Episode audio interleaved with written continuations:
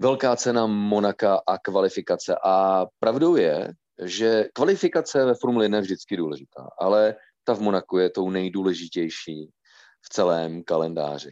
No a máme ji za sebou, takže v tradičním Instapokecu podcastu, který se nově jmenuje Kolo na kolo, o tom pak ještě někdy více a houževnatěji, tak samozřejmě tu kvalifikaci rozebereme, protože stála za to. Zdraví vás Tomáš Richter a Jirka Košta tradičně.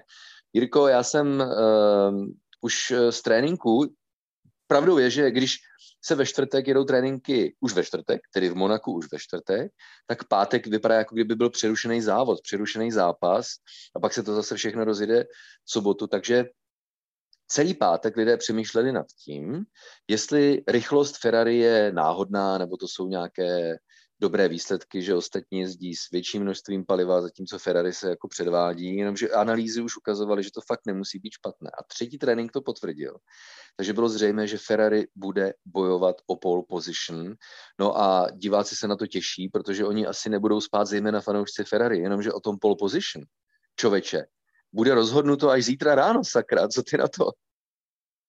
Tak ne, že bych byl fanoušek Ferrari, ale já z toho nebudu taky spát, protože mít na pole position někoho jiného než Mercedes je vždycky už tak nějak skvělou pozvánkou na závody a na dramata, protože když už má pole position Ferrari, byť tedy předpokládejme, že to tak zůstane i zítra ráno a zítra před závodem, tak je to něco, co přitáhne davy fanoušků a věřím, že i lidi, kteří nebyli úplně, už si nedávali žádné naděje na to, jak to s Ferrari bude dál a než očekávali takový výsledek, tak určitě se zítra podívají na závod, což je jenom dobře, protože pro Formule 1 je to důležité samozřejmě. A jinak důvod, proč ty říkáš, jestli je to teda prozatímní, neprozatímní, tak to je ten důvod, že Charles Leclerc boural v posledním rychlém pokusu a způsobil tím vyvěšení červených vlajek a zároveň tím, že boural, tak si pojistil pole position. Ano, protože v prvním pokusu ze dvou, tradičně se v Q3 v závěrečné části jezdí dva pokusy. Leclerc potvrdil, že Ferrari je skutečně rychlé v ulicích Monte Carla. Je to také dáno tím, že samozřejmě Monako, co by městský okruh, řada pomalých zatáček, když rychlost formule klesne pod nějakou úroveň, tak důležitá je, řekl bych, ta mechanická vlastnost auta. A tam vypadá, že je Ferrari na tom hodně dobře, takže třeba, nevím jak v Baku, to není klasické Monako, ale prostě na okruzích, které si žádají dobrou mechanickou vlastnost auta a nežadoní po té, řekl bych, aerodynamické efektivitě, tak tam Ferrari je dobré a Monaco to potvrzuje. Leclerc za nejrychlejší čas, no a pak když se opřel do druhého pokusu, tak udělal tu klasickou chybu pro mě ve fantastickém úseku závodní dráhy. První dvojzatáčka na začátku plaveckého bazénu, ta se jde na plný kotel, na plný plyn a ty záběry jsou fantastické, úžasné. No ale do té druhé, tam už se musí brzdit a piloti formulí to nemají tak jednoduché, že zkrátka jenom objedou tu bariéru, no protože ta formule příčně lehce klouže, tak oni skutečně musí lehce mířit na svodidla, ale nesmí to samozřejmě přehnat. A to když udělají, jak se to povedlo Latifimu, a nebo právě Leclercovi v závěru kvalifikace, tak zkrátka nasmíroval tu formuli příliš mnoho na svodidla, ale jakože fakt hodně, to byl error teda, jo. No tak kolo bouchlo ve velké rychlosti do svodidel, ulomilo se zavěšení, formule jela v příčném směru, přeskočila obrubník a pak to napálil do bariéry, ano, ve směru pravého předního kola, ale pak se ještě přidala zadní část, to znamená pravé zadní kolo dostalo ránu z boku a to vyšle tlakovou vlnu nebo nárazovou vlnu přes zavěšení a poloosu až do převodového ústrojí. No ale převodovka tam musí vydržet hodně závodu, konec konců v podstatě 2 v celé sezóně, když je vyměněna předčasně, tak to znamená pokles 5 míst na startu. Můžeme divákům prozradit, posluchačům, že Ferrari už zkontrolovalo Leclercovu převodovku a prvotní analýza ukazuje, že je v pořádku, jenomže to není jenom o těch mechanických poškozeních, tam je spousta elektroniky a jakéhosi lícování, tam to všechno musí perfektně fungovat. Pokud Ferrari bude mít při další analýze, kterou provede zítra, pocit, že jsou rizika toho, že by mohla selhat, tak ji zkrátka vymění. A to znamená, že by Leclerc šel o 5 míst níže. A to znamená, že by pole position získal Max Verstappen. Ale Jirko, jak říkáš, je to úžasná story, že fanoušci Ferrari, podobně třeba jako fanoušci McLarenu, také dlouho čekají na nějaký úspěch. Teď fanoušci Ferrari mají šanci na to, že Leclerc, domácí závodník navíc ještě, jo.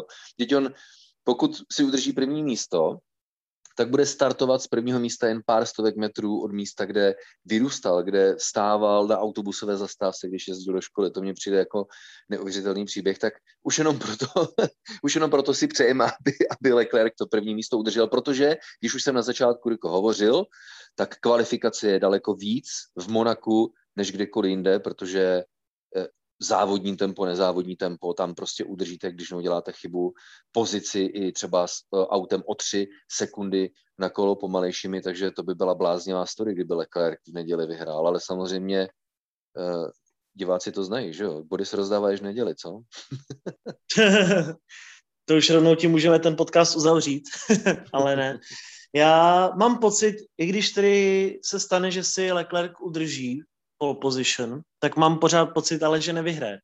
Já si myslím, že Max je tak odhodlaný a viděli jsme to už i minule ve Španělsku, jak to tam v první zatáčce poslal Hamiltonovi na vnitřek.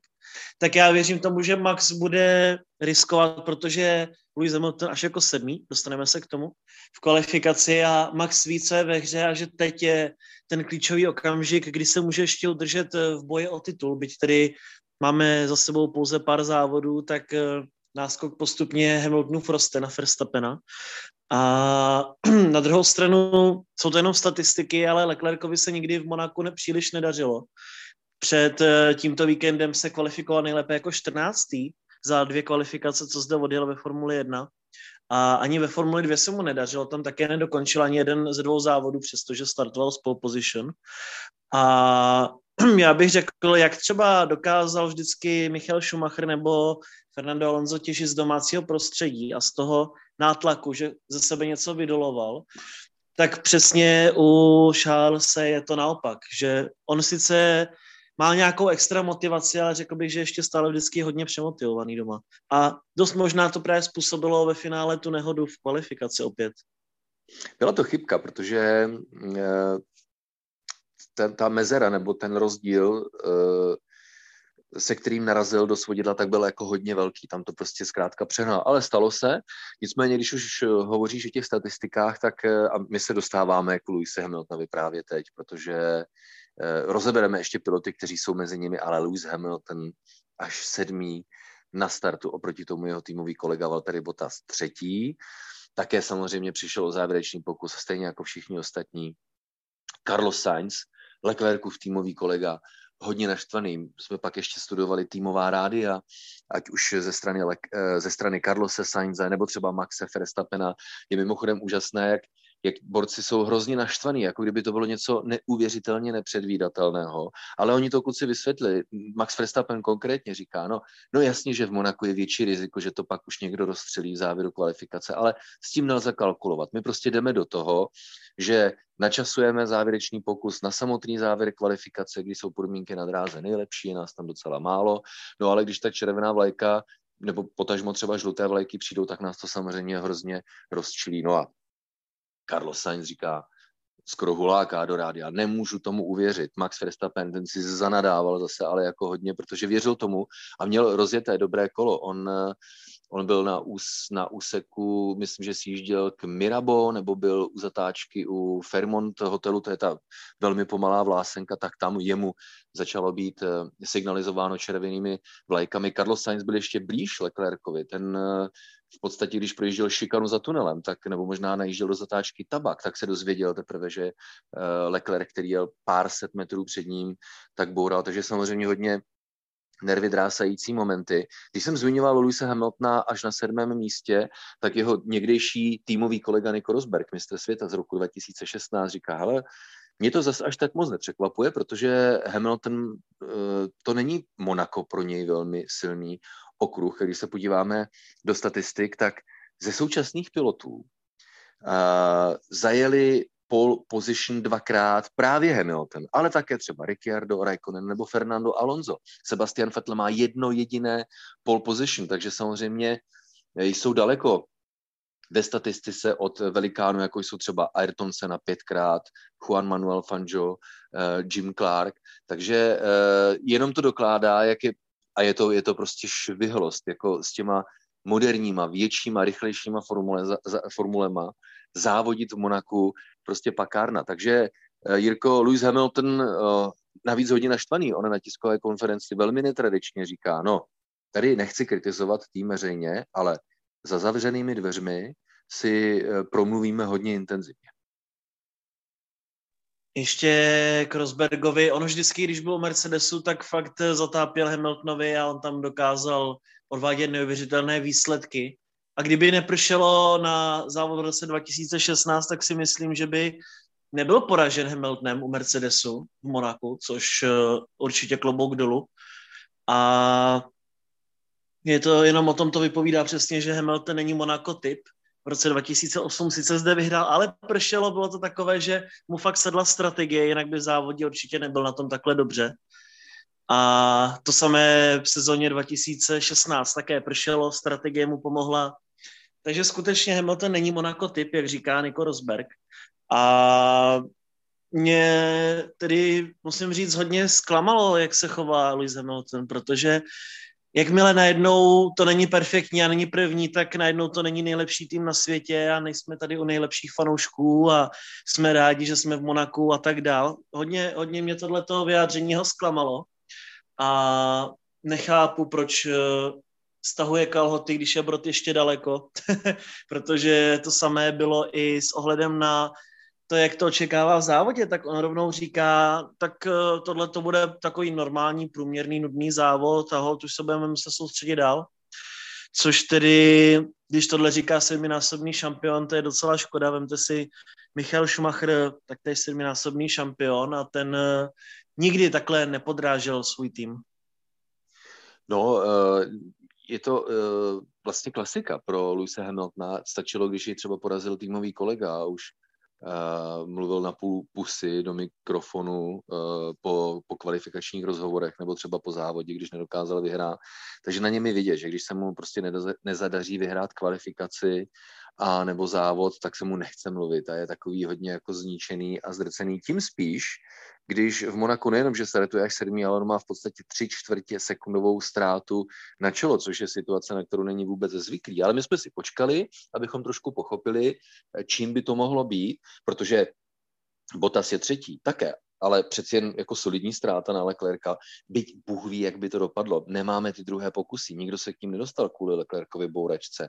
Samozřejmě všichni tvrdí, Verstappen, Bottas, Sainz tvrdí, měl bych na pole position. Nedozvíme se to, ale vypadalo to v průběhu kvalifikace, že Hamilton se prostě nedostane blízko nebo k šanci na pole position. A jde o to, že auta Mercedesu fungovala rozdílně. A Toto Wolff, šéf Mercedesu, pak ještě po kvalifikaci s odstupem, když už absolvovali svůj vlastní briefing, tak novinářům prozradil, hele, jako byl to jeden z nejintenzivnějších briefingů, co si pamatuju, protože tam jsme jako hodně otevřeně mluvili, protože Mercedes není na takovýhle výsledek zvyklý. Jo. Jedno auto na startu 3. a druhé 7. tak to i jako ambiciozního Tota Wolffa jako samozřejmě strašně žere zevnitř. A i když nám neprozradí detaily, tak zkrátka Hamiltonovo auto kombinací nastavení negeneruje takové mechanické vlastnosti, aby jeho pneumatiky byly zahřáty na konkrétní provozní teplotu. To, že to Bottasovi jde, tak je i dáno částečně jeho jízdním stylem, to znamená, nelze vždycky kopírovat to stejné nastavení na obě auta, protože v každém týmu oba jezdci zkrátka fungují trošku jinak. No a v důsledku toho povrch pneumatik nemá tu potřebnou teplotu a tím pádem negeneruje potřebnou přilnavost a to má za následek to, a konkrétně tedy v Monaku, já nevím, kdybychom závodili v takovém spa, tak se s tím ještě nějakým způsobem zacházet, ale v Monaku tam to nejde. Tam možná, pokud jste sledovali přenosy, tak v řadě případů jste slyšeli v týmových rádiích zatáčka ta a ta. Nemám patřičnou důvěru. Pokud zkrátka to auto, respektive jeho kola a gumy nelepí tak, aby pilot tam mohne, tak nemůže riskovat proklouznutí, drobný smyk, metrový výjezd, cometrový, decimetrový výjezd mimo závodní trať, protože to znamená svodidla. A tím pádem Lewis Hamilton nevěřil svému autu a musí tím pádem začít brzdit dříve, no a to samozřejmě generuje pomalé časy na kolo, takže ta frustrace tam je, ale je dána tím, že pneumatiky nejsou dostatečně zahřáty z důvodu, které Mercedes neúplně dobře chápe, ale pokud tomu tak je, tak v Monaku se prostě nedá riskovat, protože jakékoliv riziko znamená rozbít auto, o čemž se, Jirko, už ve třetím tréninku, a proto jsme ho v kvalifikaci ani vůbec neviděli, přesvědčil Mick Schumacher. Už jsme si o tom povídali ve čtvrtek, ale z dvojice jezdců týmu Haas Nikita Mazepin prohlásil, jsem nejšťastnější od doby, kdy jsem nastoupil do Formule 1, ale Mick Schumacher, ten se možná omlouvá ještě teď, člověče. Tak Monako je hodně atypickým okruhem a myslím si, že tohle je takový jenom výstřelek. Určitě to takhle zase v průběhu sezóny nebude, protože Mazepin asi tady může trošičku těžit z toho, že není potřeba tak vysoká rychlost monopostu, nejsou tu rychlé zatáčky, což se tady vyplácí Haasu, a Mick se snaží tohleto právě zase dohnat, protože viděl už od začátku víkendu, že není tak rychlý jako Mazepin, takže asi tlačí víc z monopostu, než v něm je. A 2 nehody teda. Bylo to v jednom tréninku, a pak ve třetím a nenastoupil do kvalifikace, ale on Mick Schumacher si nevedl dobře ani opět ve Formuli 2, když byl v roce 2019, tak také úplně zbytečná nehoda s Tatianou Calderon, a jak Monaco uměl jeho otec, tak on to tedy moc nezvládá a asi ještě potřebuje nějakým způsobem také mentálně vyspět, protože je vidět, že se dokáže dostat jednoduše pod tlak. A až možná zbytečně takový jemný, bych řekl, protože minulý víkend ve Španělsku to ani nebylo v přenosu, ale když zastavoval u svých mechaniků, tak nedobrzdil a na toho, který má vepředu takový ten zvedák, ten hever, ten jackman, nebo jak se mu říká lidově, tak do něj lehce strčil, ale jenom podskočil, nikomu se nic nestalo, proběhla zastávka úplně v pohodě a on se hned omlouval, měl výčitky a tak dál, takže si myslím, že mladý Mick Schumacher by měl trošičku mít v sobě takový ten agresivnější faktor a hlavně se nenechat rozhodit, být trošičku více takovým tím šampionem. No, anebo talent třeba taky, ale to jenom spekuluju. On je nositelem jména Schumacher, ale to neznamená, že je to Michael Schumacher. Já vím teď, že fanoušci Micka Schumachera se na mě zkrátka budou zlobit a já přeji Micku Schumacherovi úspěch, ale Mick Schumacher je Mick Schumacher a Michael Schumacher byl Michael Schumacher a zatím ani ve Formuli 3, ani ve Formuli 2, když získal nakonec jako titul, tak zkrátka nemám tam ve vztahu k němu takový ten wow efekt, to je prostě něco special. Já taky si přeji, aby to bylo zatím nedostatkem zkušeností, vyzraje, změní svůj přístup, navíc dostane šanci. To není o tom, že by Mick Schumacher v letošním roce měl pravidelně zajíždět kvalifikace v nejlepší desítce. To je samozřejmě mission impossible. Ale něco mi tam pořád chybí a čekám na to.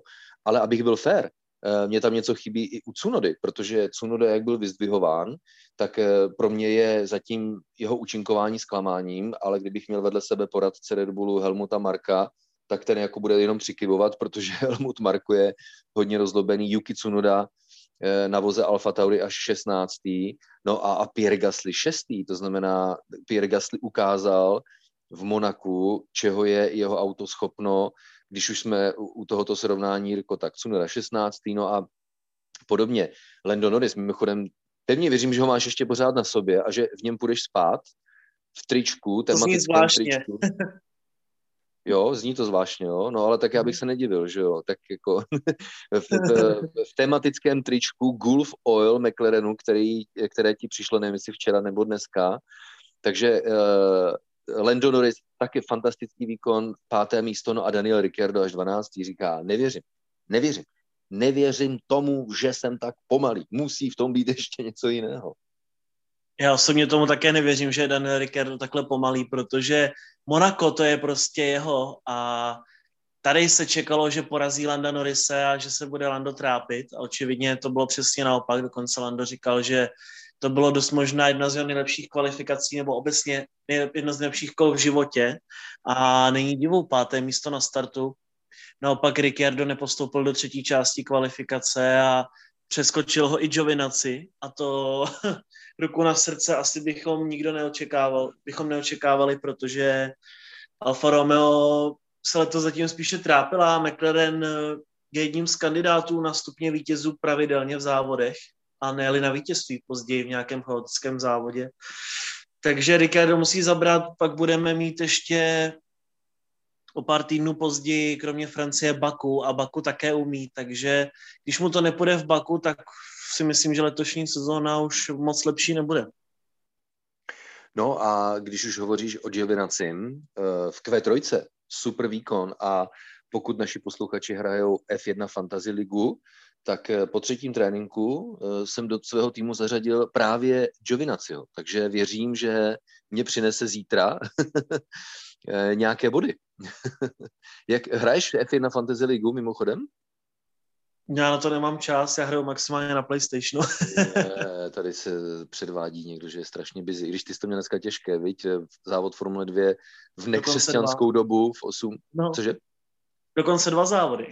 No říkám, jeden závod v nekřesťanskou dobu v 8 ráno a pak druhý v podstatě v podvečer, takže jsi to měl takhle roztahané, ale řekni nám rychle, co se v obou závodech Formule 2 stalo, prosím tě.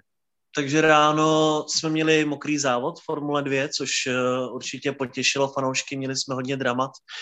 Z vítězství se nakonec radoval Liam Lawson, ale protože měl nepovolené mapování svého plynu pro start závodu, tak byl nakonec diskvalifikovaný a přestože asi by to výsledek závodu nějak neovlivnilo, jelikož dominoval od startu do cíle, tak nakonec nic, 0 bodů a vítězství bral Dan Tiktum a potom v tom večerním závodě to už bylo trochu klidnější, tam už to bylo spíše start cíl a radoval se pole position Théo Pourchaire, teprve v 17 letech a myslím si, že i když je to junior Saubru, takže určitě uvidíme v blízkých letech ve Formule 1, takže Théo Pourchaire určitě sledovat.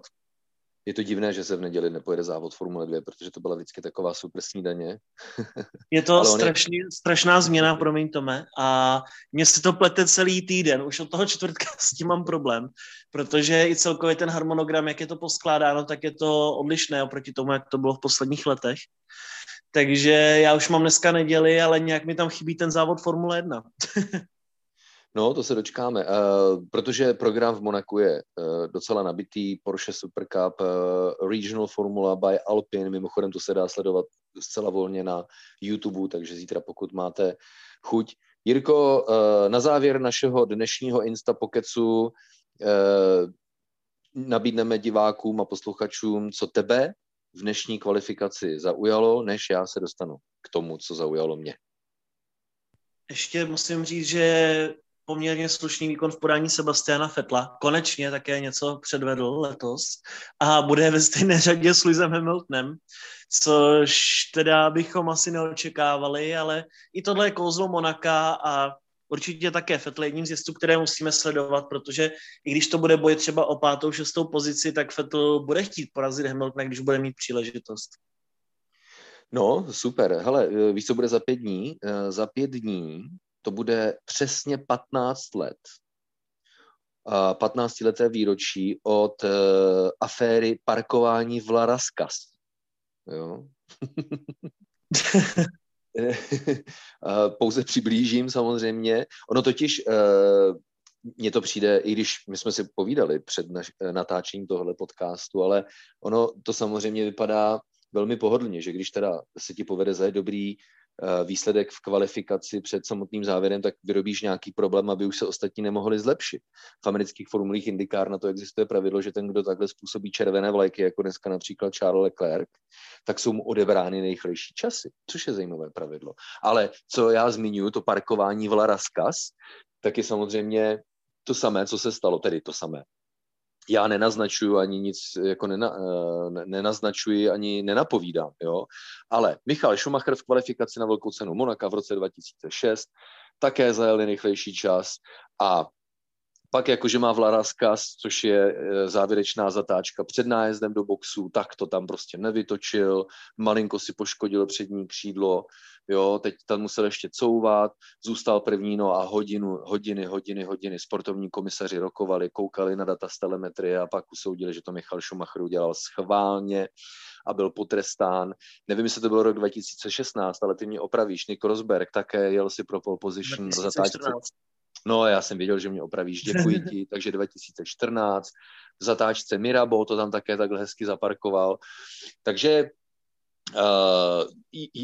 hele, Jirko, za mě je úplně nesmysl, aby to Charles Leclerc udělal schválně, no tebe ne tímhle způsobem, protože je hodně v sázce, technika, nevyšlo mu to, ale samozřejmě milovníci konspiračních teorií asi budou usínat dneska s pocitem, že se to Leclercovi samozřejmě hodilo a dokonce se vedly i po kvalifikaci diskuze, hele, je to fér, není to fér, Leclercovi soupeři s tím nemají problém, že navzdory tomu, že Leclerc závěr kvalifikace boural, tak mu zůstane pole position, ale logicky šéf Mercedesu Toto Wolff, no kdyby se něco takového zavedlo ve Formuli 1, tak bych se asi vůbec nezlobil. Takže hodně zajímavá kontroverze ve vztahu k tomu, co se dneska v kvalifikaci odehrálo a my samozřejmě pořád ještě čekáme na její výsledek.